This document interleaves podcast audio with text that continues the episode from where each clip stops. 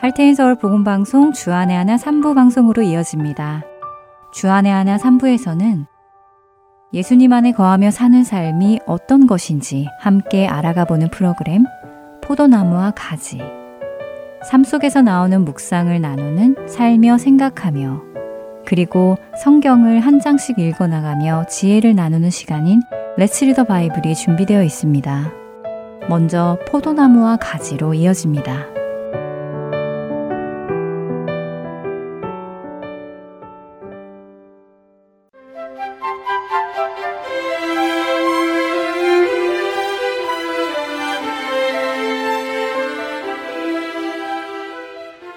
애청자 여러분 안녕하세요. 성경이 말씀하시는 주님 안에 거하는 삶을 알아보는 시간 포도나무와 가지 진행의 민경훈입니다. 여러분은 하나님의 자녀이신가요? 여러분이 하나님의 자녀라면 하나님은 여러분의 아버지이십니다.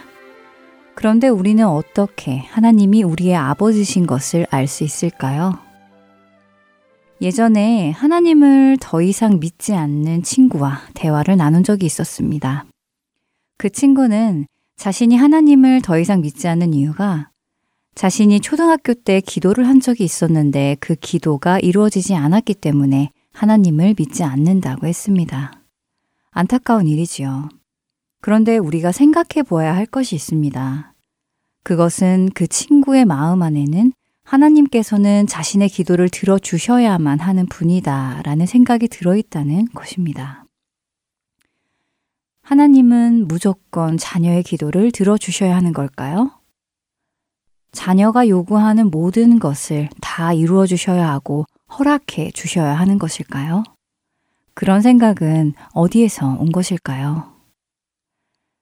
사실 저는 성도들과 대화를 나눌 때 고개가 갸우뚱해질 때가 있습니다. 분명 성경은 에베소서 4장 5절과 6절에 주도 한 분이시요 믿음도 하나요 세례도 하나요 하나님도 한 분이시니 곧 만유의 아버지시라 라고 말씀하시며 우리는 한 하나님을 믿는 것을 말씀하시지요. 그런데 대화를 나누다 보면 어? 내가 아는 하나님은 그런 분이 아닌데? 하는 생각이 들 때가 있습니다. 대화 속에서 상대방이 하나님께서는 나에게 이런 것도 허락해 주셨다. 나에게는 이런 것도 보여주셨다. 이런 것을 들려주셨다. 라고 하는데, 제가 아는 하나님은 그런 것을 허락하시거나 보여주시거나 들려주실 성품을 가진 분이 아니라는 생각이 들 때도 많이 있었습니다. 과연 우리는 하나님을 어떻게 할 수 있을까요? 무엇이 기준이 되어야 할까요? 너무도 당연히 하나님께서 스스로 계시하신 성경의 말씀, 하나님이 하신 그 말씀이 기준이 되어야 할 것입니다.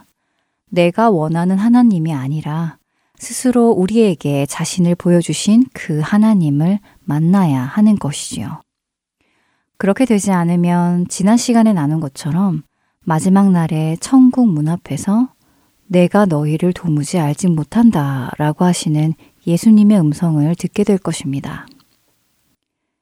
여러분은 하나님을 아시나요? 저는 저의 육신의 아버지에 대해 여러분께 설명드릴 수 있습니다. 저의 아버지는 연세가 올해로 73세이고 고추장 요리를 좋아하시며 청양고추를 즐겨 드십니다. 일 외에는 집에 계시는 것을 좋아하고 외식보다는 집에서 먹는 것을 좋아하고 조언과 함께 잔소리를 해주시는 것도 좋아하십니다. 자녀들이 전화를 자주 해주기를 원하고 자녀들이 큰 사건, 사고 없이 잘 살기를 바라는 분이시지요. 자, 저의 아버지에 대해 이야기를 드릴 때 아마 많은 분들이, 음, 그렇구나 하면서 대수롭지 않게 들으시거나, 아이고, 우리 아버지도 그런데 하면서 들으시는 분도 있을 것입니다. 저 역시 제 친구가 자신의 아버지에 대해 이야기할 때, 어, 그렇구나 하면서 들을 때가 많지요. 그리고 제가 제 아버지에 대해 아는 만큼 저는 제 친구의 아버지나 이웃에 대한 옆집 아버지에 대해서는 잘 모릅니다. 이것처럼 저는 제 아버지에 대해 모든 것을 다 알지는 못하지만 어느 정도 알고 틈틈이 교제를 나누는 아버지와 자녀 사이입니다. 그렇다면 저의 또 다른 아버지, 참 아버지이신 하나님과 저의 관계는 어떨까요? 지난주 여러분께 요한일서를 읽어보며 묵상해 보시라고 말씀드렸는데요. 어떻게 묵상해 보실 기회가 있으셨나요? 저는 요한일서를 읽으며 제가 아는 하나님에 대해 얼만큼 알고 있는지 묵상해 보았습니다. 우리는 과연 하나님에 대해 얼만큼 알고 있을까요? 천지를 지으신 분, 모든 것을 다 아시는 분, 지금도 나를 돌보시는 분 등등 하나님에 대해 찬양할 수 있습니다. 그러면 하나님께서 이루신 역사들이나 하나님께서 행하신 일들, 또 하나님께서 하신 말씀들을 얼마나 알고 있을까요? 스스로 하나님에 대해 잘 알지 못하면서 하나님의 자녀라고 말한다는 것은 정말 자녀일까요? 저도 제 친구 아버지의 이름과 얼굴 생김새, 대충 어떤 성격의 분이신지 알고 있습니다. 그렇지만 그분은 제 아버지는 아니지요. 요한일서 1장 5절에서 9절의 말씀입니다. 우리가 그에게서 듣고 너희에게 전하는 소식은 이것이니 곧 하나님은 빛이시라. 그에게는 어둠이 조금도 없으시다는 것이니라.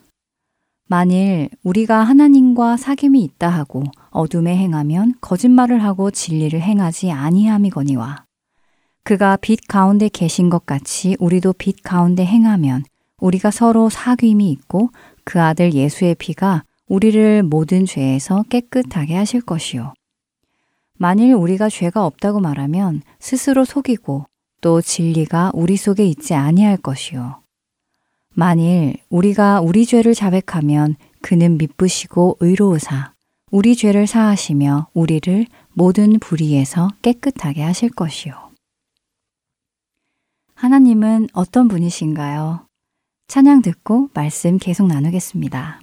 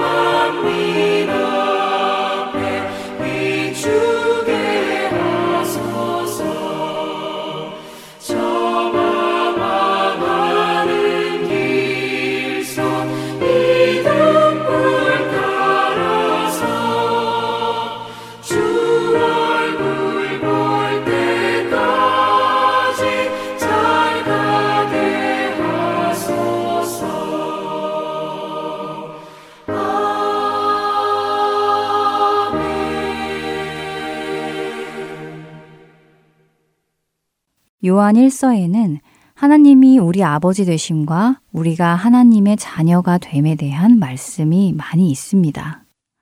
어쩌면 우리는 하나님이 나의 아버지신 것을 어떻게 아느냐 하는 질문에 대한 답을 성경 속에서 하나님께서 이렇게 말씀하셨기에 하나님이 나의 아버지시다 라고 증명할 수 있을 것이라 기대했는지도 모릅니다. 그런데 요한일서 1장 5절은 하나님은 빛이시며 그분에게는 어둠이 조금도 없다고 하시지요. 그리고 이어지는 7절에 그가 빛 가운데 계신 것 같이 우리도 빛 가운데 행하면 이라는 말씀이 있습니다. 아버지이신 하나님께서 빛 가운데 계신 것 같이 하나님의 자녀는 하나님처럼 빛 가운데 행해야 한다는 말씀입니다. 다시 정리해 보자면요. 하나님이 나의 아버지이신 것을 아는 방법은 내가 무엇을 행하며 사는가를 보면 안다는 말씀입니다. 내가 빛 안에 거하는가, 내가 빛 안에서 행하는가 하는 것을 보면 알 수 있다는 말씀이지요. 그리고 그렇게 빛 안에 행하는 사람은 우리가 서로 사귐이 있다고 7절은 말씀하십니다.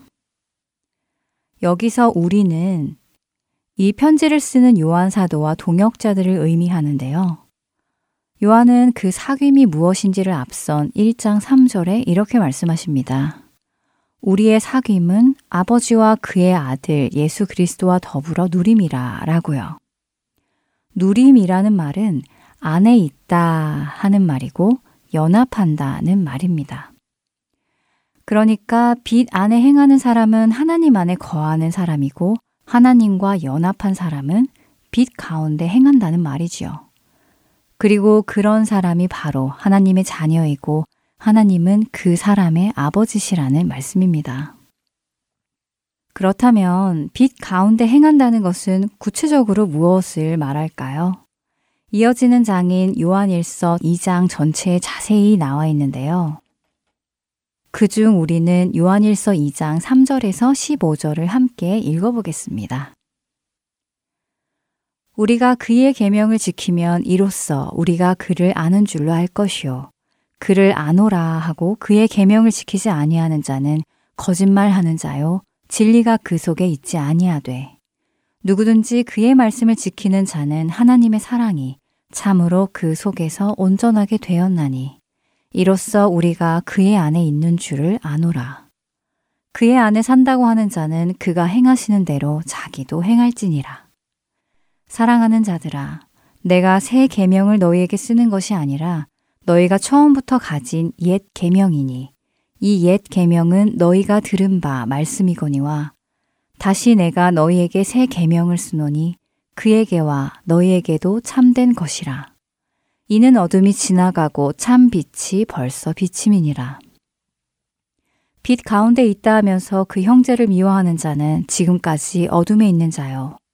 그의 형제를 사랑하는 자는 빛 가운데 거하여 자기 속에 거리낌이 없으나 그의 형제를 미워하는 자는 어둠에 있고 또 어둠에 행하며 갈 곳을 알지 못하나니 이는 그 어둠이 그의 눈을 멀게 하였음이라.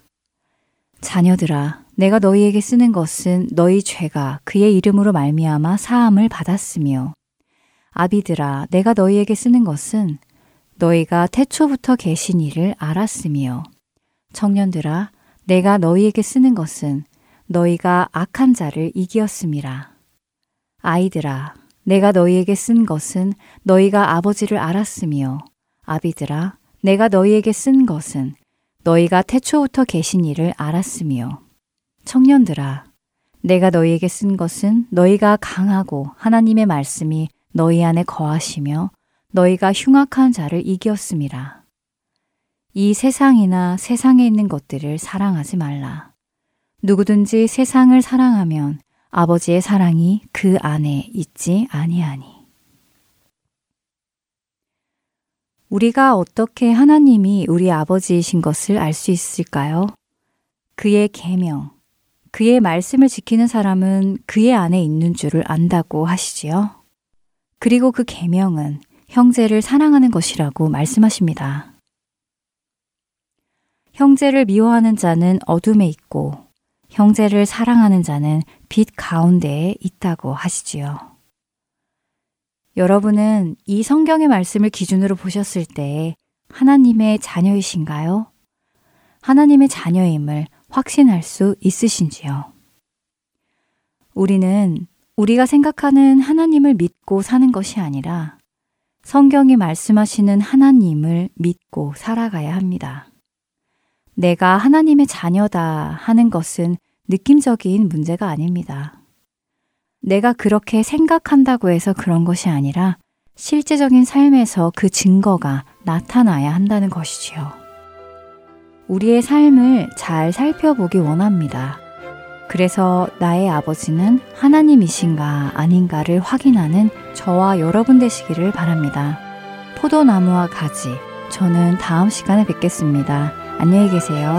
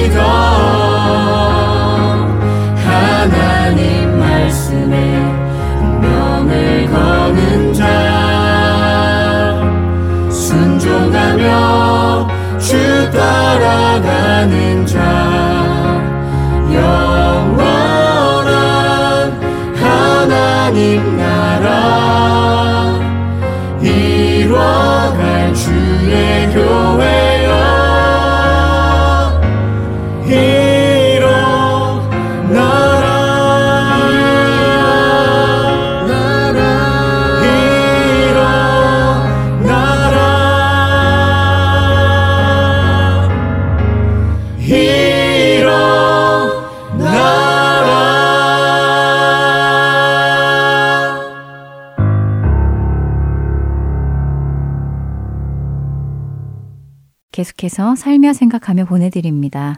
오늘은 아리조나 봉사자 노미연 성도가 진행합니다.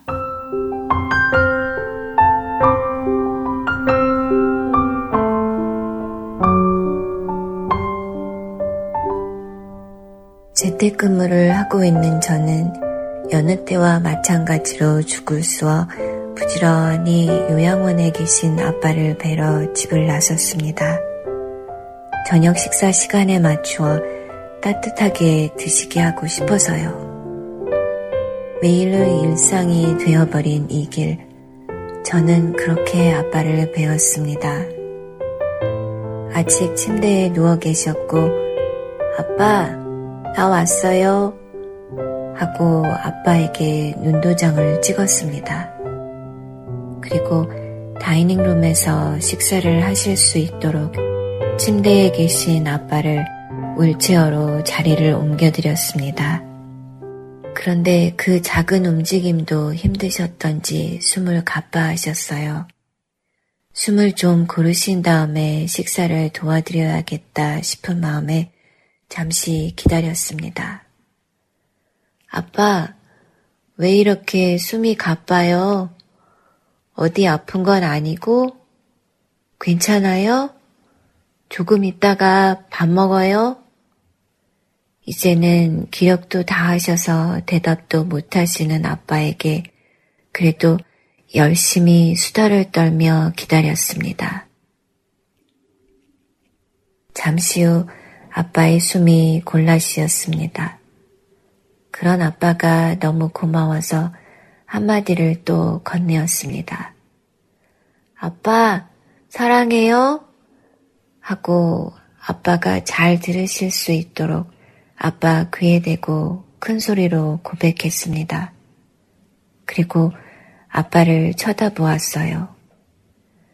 아빠도 저를 쳐다봐 주셨습니다.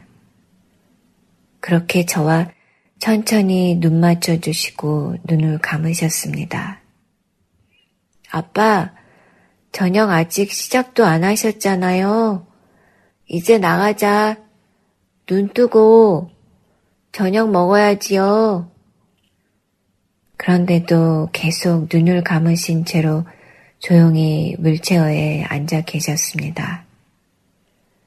그렇게 아빠는 평안한 모습으로 이 땅에서의 마지막 숨을 고르셨습니다. 마치 잠이 드신 것처럼 그렇게 하나님 품으로 가셨습니다.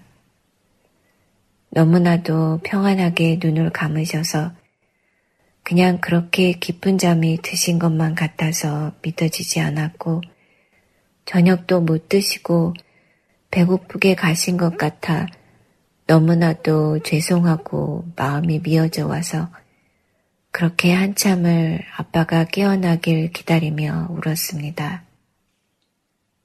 집으로 돌아와서도 사무치게 아빠가 그리워 울고 또 울고 울다 지쳐 잠이 들었다가 아빠가 오신 것 같은 인기척에 깨어나서 사방을 둘러보길 몇 번이나 했는지 모르겠습니다. 그동안 열심히 찍어둔 아빠의 모습이 담긴 사진들과 아빠와 함께 성부 하나님과 성자 예수님과 성령 하나님이 각각 세 분이시면서 한 분이신 삼위일체 하나님에 대해 같이 공부하면서 찍어두었던 동영상들과 아빠와 함께 했던 아름다운 기억들을 돌아보며 아빠가 보고 싶어서 또 울고 또 울고. 다음날도 그렇게 저는 아빠를 그리워하며 울고 또 울고 아빠가 이불을 덮고 누워 계셨습니다.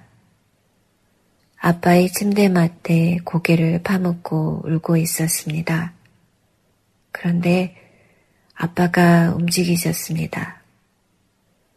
깜짝 놀라 고개를 들고 아빠를 보았습니다. 환하게 웃으시며 기지개를 크게 켜시며 일어나 앉으시면서 저더러 왜 이렇게 우느냐고 물으셨어요. 너무 놀라 그저 아빠의 환한 얼굴을 뚫어지게 쳐다보기만 했습니다. 제가 너무 시끄럽게 울어 깨셨다는 듯이 그렇게 저를 보며 웃고 계시는 아빠를 쳐다보며 아빠 살았네? 아빠 살았네? 하고 외쳤습니다. 사방이 환해지면서 시야 저편 너머에 요양원의 한 케어기벌가 눈에 보였습니다. 그분과 눈이 마주치는 순간 He's alive! He's alive! 하면서 멀리 보이는 그분이 들을 수 있도록 큰 소리로 외쳤습니다. 아빠가 깨어나신 것이 너무 기뻐 온 세상이 다 들을 수 있게 목청 높여 He's alive! 하며 외쳤습니다. 꿈이었습니다. 그렇게 깨어 꿈에서 배웠던 아빠의 건강하셨던 모습이 그리워 또 하염없이 울었습니다. 배고프게 저녁 식사도 못하고 가셨다고 울었는데 하나님의 잔치상에 가시느라 안 드시고 가셨구나 하는 생각과 함께 울고 또 울었습니다. 그만 울고 싶어도 자꾸만 눈물이 나와서 멈춰지지가 않았거든요. 하지만 어제와는 사뭇 다른 미치게 그립고 보고 싶어 나오는 울음이 아니고 감사하고 또 감사해서 나오는 눈물이었습니다. 살아계신 아빠가 제 꿈에 나타나 건강하신 모습으로 환하게 웃어 보여 주심으로 나 잘 있다 하고 저를 위로해 주신 것 같았어요. 그런 아빠의 사랑이 느껴져 아빠께 감사했습니다. 하나님께서는 마치 아빠는 이제 하나님 계신 천국에서 잘 있으니까 이제는 더 이상 슬퍼 울지 말라고 위로해 주시는 것만 같이 느껴져 하나님께 감사하고 또 감사했습니다. 그렇게 자상하게 만져주시는 하나님의 사랑과 은혜가 넘치도록 제 가슴을 차고 올라와 넘치고 넘쳐 주체할 수 없이 자꾸만 눈물이 나왔습니다. 또 한 번 이렇게 꿈을 통해 확신하게 된 아빠의 구원이 마냥 기쁘고 이런 꿈을 꾸게 하여 주신 하나님의 전지전능하심에 그저 감사하다고 밖에는 형용할 수 없는 기쁨의 눈물이 자꾸만 나왔습니다. 그렇게 일주일여가 지났습니다. 아직도 문득 문득 아빠가 너무 그립고 미치게 보고 싶어질 때가 있습니다. 인생의 늦지막 어려운 때에 예수님을 영접하시고 또 많은 세월이 지나서야 구원의 확신을 가지시게 된 아빠. 믿음 생활도 짧으셨고 구원의 기쁨을 누리며 사신 시간도 길지 않지만 이 땅에서 최선을 다해 열심히 사셨던 아빠의 삶을 이 못난 딸이 감히 뒤돌아보면 저희 아빠는 그저 감사하기만 한 삶을 사신 것 같습니다. 아빠가 할 수 있는 최선의 방법으로 하나님께 많은 영광을 돌리시고 많은 사람들에게 복음의 아름다운 소식을 전하셨다고 감히 확신해 봅니다. 아빠께서 걸어오신 믿음의 여정을 이 딸이 지인들과 나눌 때면 늘 하나님께서 주시는 감동이 있었고 늘 아빠의 간증을 나눌 때면 들으시는 분들마다 전지전능하신 하나님, 한 마리의 이른 양도 아주 소중하게 여기시고 찾아내시고 지키시고 구원하시는 하나님을 기뻐하며 함께 감사와 찬양을 올려드리게 되곤 했으니까요. 심지어는 아빠의 눈높이에 맞추어 아빠를 만나주신 하나님과의 그 관계를 부러워하시는 분들도 계셨었습니다. 그렇게 아빠는 짧은 동안이었지만 열심히 그분의 삶 속에서 하나님을 증거해 가시며 사셨다고 생각됩니다. 예수님을 알지 못하던 때의 아빠는 늘 분주하시고 화가 많으시고 마음의 상처를 끌어안고 사시는 분이셨습니다. 하지만 예수님을 영접하시고 난 아빠는 전혀 다른 새 삶을 사셨다고 확신합니다.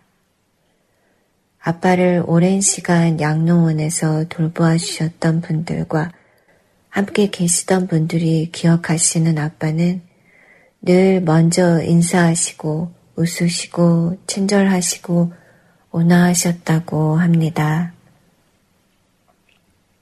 아빠가 예수님을 아빠의 구주로 영접하시기 전과는 사뭇 다른 모습입니다.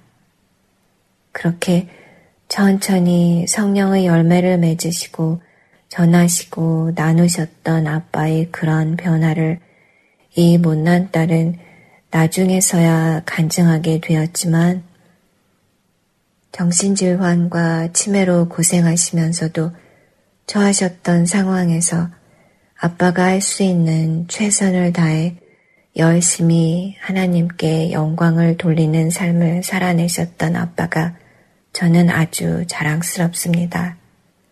그리고 미치게 보고 싶습니다. 지난 10여 년, 아빠가 앓기 시작하시면서 시작된 아빠와 함께 했던 긴 여정 속에서 저는 아빠에게 복음을 전하고 하나님의 말씀을 나누었지만 아빠가 제게 남겨주고 가신 보물 같은 기억들과 간증들이 정말 많습니다. 아빠가 예수님을 영접하신 후로 아빠 안에서 신실하게 일하시는 하나님의 전지전능하심을 경험하게 해주셨고, 복음의 증인이 되게 하셨고, 구원자로 오신 예수님을 아빠가 믿으심으로 아직 믿지 않는 가족에 대한 구원의 확신을 더 확실케 하여 주셨고, 아빠가 해내신 것처럼 다시 천국에서 아빠를 뵐 때까지 이 땅에서 아빠가 맺으셨던 성령의 열매를 이 딸도 열심히 성령의 열매를 맺으며 구원받은 자로서의 사명을 다해 하나님께서 기뻐하시는 딸이 되어야겠다 하는 소명을 굳게 하시고 하나님과 함께 했던 영원히 기억할 수밖에 없는 아름다운 추억들을 많이 주시고 나중된 자시지만 먼저 되신 자로 저희 신앙의 선배로 그렇게 먼저 하나님께로 가셨습니다. 아빠의 삶의 마지막 여정은 비록 요양원에서였다는 다소 세상이 보기에는 좀 안 된 삶을 사셨을 수도 있겠지만 천국에서는 누구보다도 행복하시고 복받은 자로 건강한 새 몸으로 마음껏 영생을 누리시고 계실 복받은 자가 되어주신 아빠가 진심으로 자랑스럽고 그런 아빠를 사랑합니다. 그렇게 아빠가 복된 길을 걷게 하시어 복된 자가 되게 하신 하나님을 더욱 사랑합니다. 마지막 가시는 아빠의 모습을 뵐 수 있게 인도하여 주시고 아빠께 드린 저희 마지막 말이 아빠를 사랑한다는 말이 되게 하시고 아빠의 마지막 숨을 평안하게 허락하시고 아빠의 그 마지막 숨을 제가 함께 할 수 있도록 허락하시고 건강하게 다시 깨어나셔서 환하게 웃으시던 그 모습이 비록 꿈이었지만 제가 아빠를 기억하는 마지막 모습이 될 수 있도록 하여 주신 하나님의 그 크신 사랑을 소리 높여 온 세상에 전합니다. 그동안 아빠와 주고받았던 대화와 아빠와 함께 했던 성경 공부, 그리고 아빠가 하나님께 고백하신 사랑의 언어가 고스란히 담겨 있는 영상들과 사진들, 그리고 스케치북은 저희 보물 1호가 되었습니다. 그리고 저는 이 보물 1호를 저희 아이들과 소중히 간직하며 대대손손 나누어 저보다 예수님을 나중에 믿으셨지만 먼저 두신 아빠를 기억하며 천국에서 다시 뵐 때까지 가로되 주 예수를 믿으라.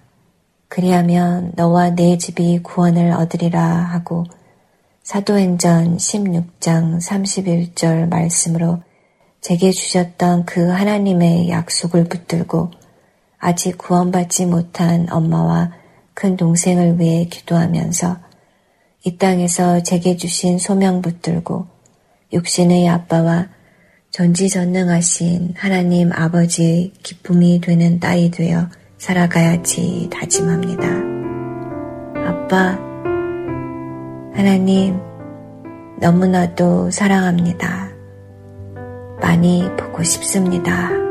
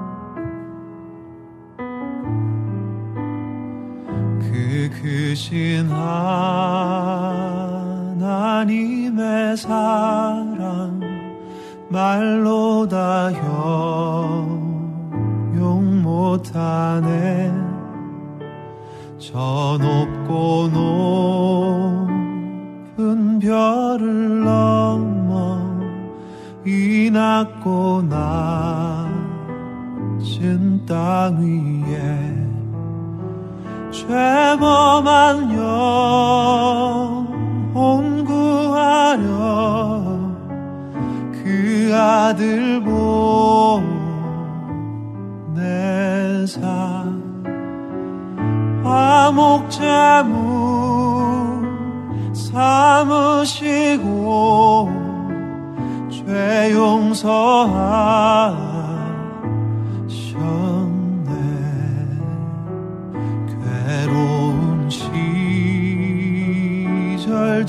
지나가고 땅 위에 영화쇠할 때주 믿지 않던 영혼들은 큰 소리 외쳐 울어도 주 믿는 성 큰 사랑 베푸사 우리의 죄 사했으니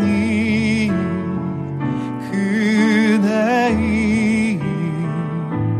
잊을까? 하나님 사랑은 증량 다 못하네. 영원히 변치 않는 사랑 성도여 찬양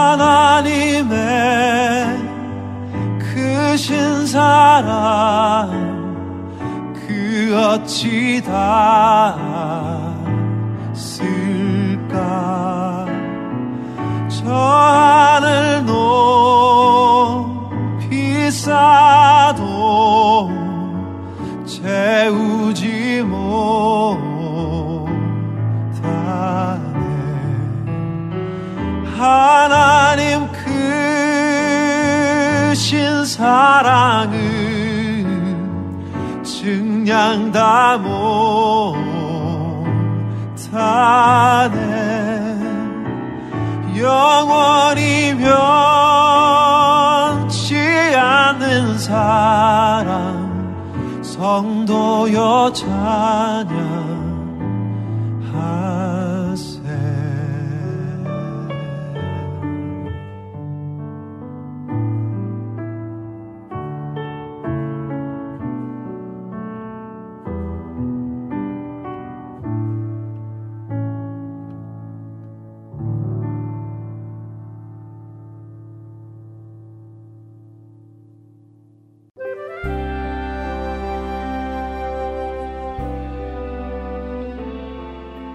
안녕하세요. 저는 킬린 지역 오마트에 CD를 놓고 관리하고 있는 봉사자 전인숙 자매입니다. 복음으로 많은 이들이 구원받기를 소원합니다. 아멘.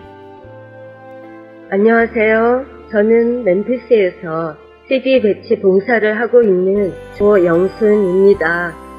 현재 파머스 마켓과 아시아나 마켓에 CD를 놓고 있습니다. 이 CD로 예수 그리스도가 전해지고 많은 이들이 생명을 얻기를 소망하며 기도합니다. 감사합니다. 안녕하세요. 저는 워싱턴에서 CD 배치를 봉사하고 있는 이소벨입니다. 현재 패드류의 H마켓에 CD를 놓고 있습니다.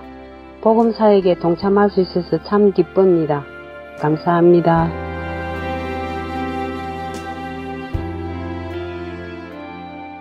그런즉 그들이 믿지 아니하는 이를 어찌 부르리요? 듣지도 못한 이를 어찌 믿으리요? 전파하는 자가 없이 어찌 들으리요? 보내심을 받지 아니하였으면 어찌 전파하리요? 기록된 바 아름답도다. 좋은 소식을 전하는 자들의 발이여. 생명을 전하는 이 아름다운 사역에 동참하실 분은 전화번호 602-866-8999로 연락 주시기 바랍니다.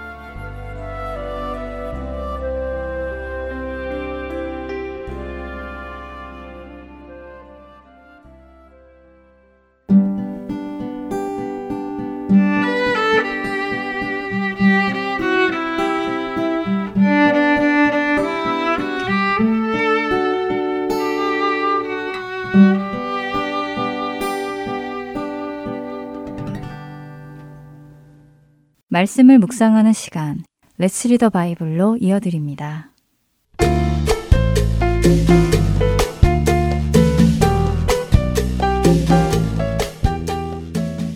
애청자 여러분 안녕하세요.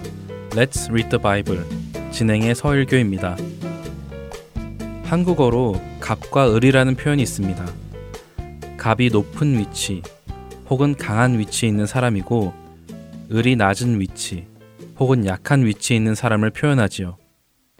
그래서 갑의 위치에 있는 사람이 을의 위치에 있는 사람을 얕잡아 보고 무시하고 심하게는 횡포를 부리는 것을 두고 속된 말로 갑질이라는 표현을 쓰기도 합니다. 그리고 이러한 좋지 않은 모습은 종종 신문과 미디어를 통해 우리에게 전해집니다. 그런데 이렇게 좋지 않은 갑의 모습을 보이는 사람들은 왜 그런 일을 할까요? 그들의 가치관은 무엇이길래 을의 자리에 있는 사람에게 그런 식으로 행동을 할까요? 그 이유는 그들의 가치관에는 돈과 권력이 곧 힘이고 그것이 곧 자기 자신의 위치를 보여주는 것이라는 힘의 논리가 담겨 있기 때문입니다. 이렇게 힘의 논리 안에 있는 사람들은 자신보다 약자에게 강하고 자신보다 강자에게는 약한 모습을 보이게 되어 있지요. 그리고 세상에는 이런 모습이 보이든 보이지 않든 담겨 있죠. 이것은 참 슬픈 일입니다. 힘의 논리 속에 갑과 을의 관계 안에서 살아가야 한다는 것이 말입니다. 비록 세상은 그렇게 산다고 하지만 하나님의 자녀들에게는 이런 모습이 결코 없어야 할 것입니다. 하지만 안타깝게도 그리스도 공동체 안에서도 이런 모습을 간혹 볼 수 있습니다. 혹시라도 내 마음에 그런 세상적인 값과 을의 가치관이 스물스물 올라오려고 한다면 하나님의 말씀 앞으로 나아오시기를 바랍니다. 오늘 함께 읽을 잠언 14장 안에는 많은 지혜의 말씀이 담겨 있습니다. 한 절 한 절 읽으시며 성경에서 지혜를 캐내시기 바랍니다. 그중 특별히 우리는 잠언 14장 31절을 생각해 보기 원합니다. 잠언 14장 31절은 이렇게 말씀하십니다. 가난한 사람을 학대하는 자는 그를 지으신 이를 멸시하는 자요. 궁핍한 사람을 불쌍히 여기는 자는 주를 공경하는 자니라. 여기서 학대는 밀다, 누르다, 속여 취하다, 압제하다, 잘못을 저지르다 와 같은 의미들을 가지고 있습니다.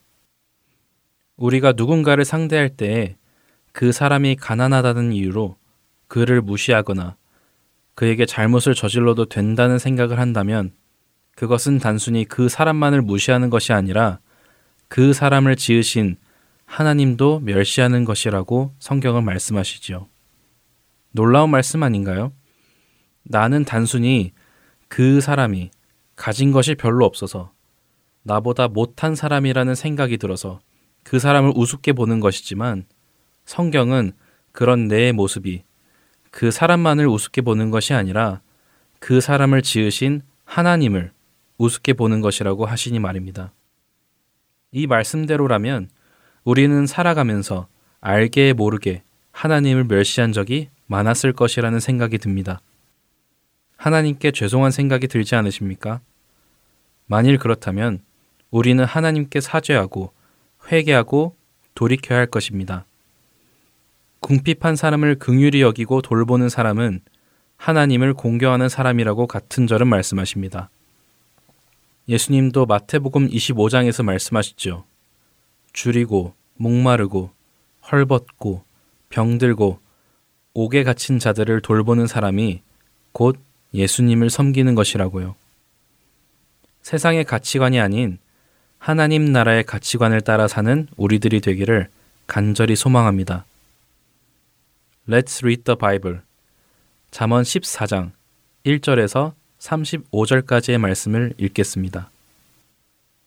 지혜로운 여인은 자기 집을 세우되 미련한 여인은 자기 손으로 그것을 허느니라. 정직하게 행하는 자는 여호와를 경외하여도 패역하게 행하는 자는 여호와를 경멸하느니라.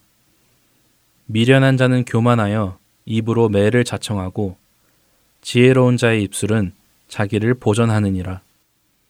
소가 없으면 구유는 깨끗하려니와 소의 힘으로 얻는 것이 많으니라. 신실한 증인은 거짓말을 아니하여도 거짓 증인은 거짓말을 뱉느니라. 거만한 자는 지혜를 구하여도 얻지 못하거니와 명철한 자는 지식 얻기가 쉬우니라. 너는 미련한 자의 앞을 떠나라. 그 입술에 지식 있음을 보지 못함이니라. 슬기로운 자의 지혜는 자기의 길을 아는 것이라도 미련한 자의 어리석음은 속이는 것이니라. 미련한 자는 죄를 심상히 여겨도 정직한 자 중에는 은혜가 있느니라. 마음의 고통은 자기가 알고 마음의 즐거움은 타인이 참여하지 못하느니라. 악한 자의 집은 망하겠고 정직한 자의 장막은 흥하리라. 어떤 길은 사람이 보기에 바르나 필경은 사망의 길이니라. 웃을 때에도 마음에 슬픔이 있고 즐거움의 끝에도 근심이 있느니라. 마음이 굽은 자는 자기 행위로 보응이 가득하겠고 선한 사람도 자기의 행위로 그러하리라. 어리석은 자는 온갖 말을 믿으나 슬기로운 자는 자기의 행동을 삼가느니라. 지혜로운 자는 두려워하여 악을 떠나나 어리석은 자는 방자하여 스스로 믿느니라. 노하기를 속히 하는 자는 어리석은 일을 행하고 악한 계교를 꾀하는 자는 미움을 받느니라.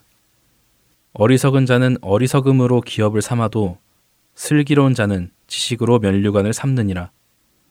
악인은 선인 앞에 엎드리고 불의한 자는 의인의 문에 엎드리느니라. 가난한 자는 이웃에게도 미움을 받게 되나 부유한 자는 친구가 많으니라. 이웃을 업신 여기는 자는 죄를 범하는 자요. 빈곤한 자를 불쌍히 여기는 자는 복이 있는 자니라. 악을 도모하는 자는 잘못 가는 것이 아니냐. 선을 도모하는 자에게는 인자와 진리가 있으리라. 모든 수고에는 이익이 있어도 입술의 말은 궁핍을 이룰 뿐이니라. 지혜로운 자의 재물은 그의 면류관이요 미련한 자의 소유는 다만 미련한 것이니라. 진실한 증인은 사람의 생명을 구원하여도 거짓말을 뱉는 사람은 속이느니라. 여호와를 경외하는 자에게는 견고한 의뢰가 있나니 그 자녀들에게 피난처가 있으리라. 여호와를 경외하는 것은 생명의 셈이니 사망의 그물에서 벗어나게 하느니라. 백성이 많은 것은 왕의 영광이요 백성이 적은 것은 주권자의 패망이니라. 노하기를 더디하는 자는 크게 명철하여도 마음이 조급한 자는 어리석음을 나타내느니라. 평온한 마음은 육신의 생명이나 시기는 뼈를 썩게 하느니라. 가난한 사람을 학대하는 자는 그를 지으신 이를 멸시하는 자요. 궁핍한 사람을 불쌍히 여기는 자는 주를 공경하는 자니라. 악인은 그의 환난에 엎드려져도 의인은 그의 죽음에도 소망이 있느니라. 지혜는 명철한 자의 마음에 머물거니와 미련한 자의 속에 있는 것은 나타나느니라. 공의는 나라를 영화롭게 하고 죄는 백성을 욕되게 하느니라. 슬기롭게 행하는 신하는 왕에게 은총을 입고 욕을 끼치는 신하는 그의 진노를 당하느니라. Let's read the Bible. 잠언 14장 1절에서 35절까지의 말씀을 읽었습니다.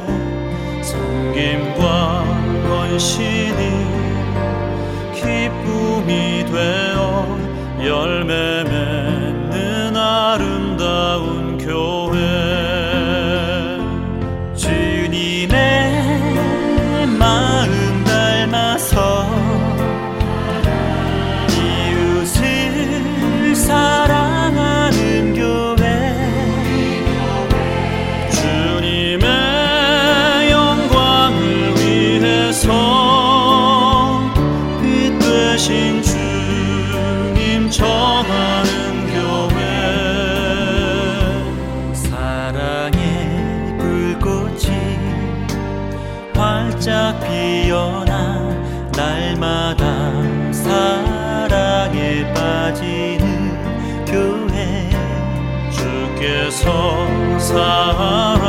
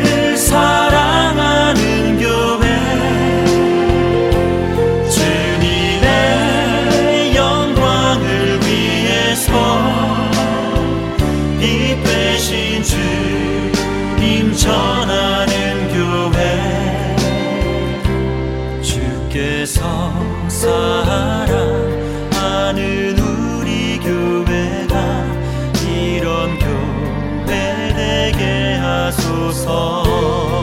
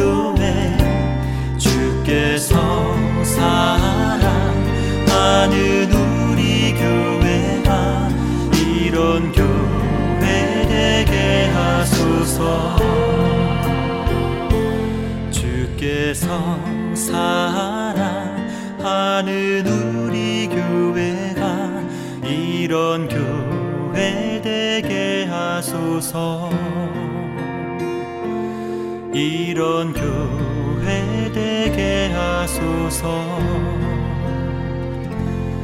이런 교회 되게 하소서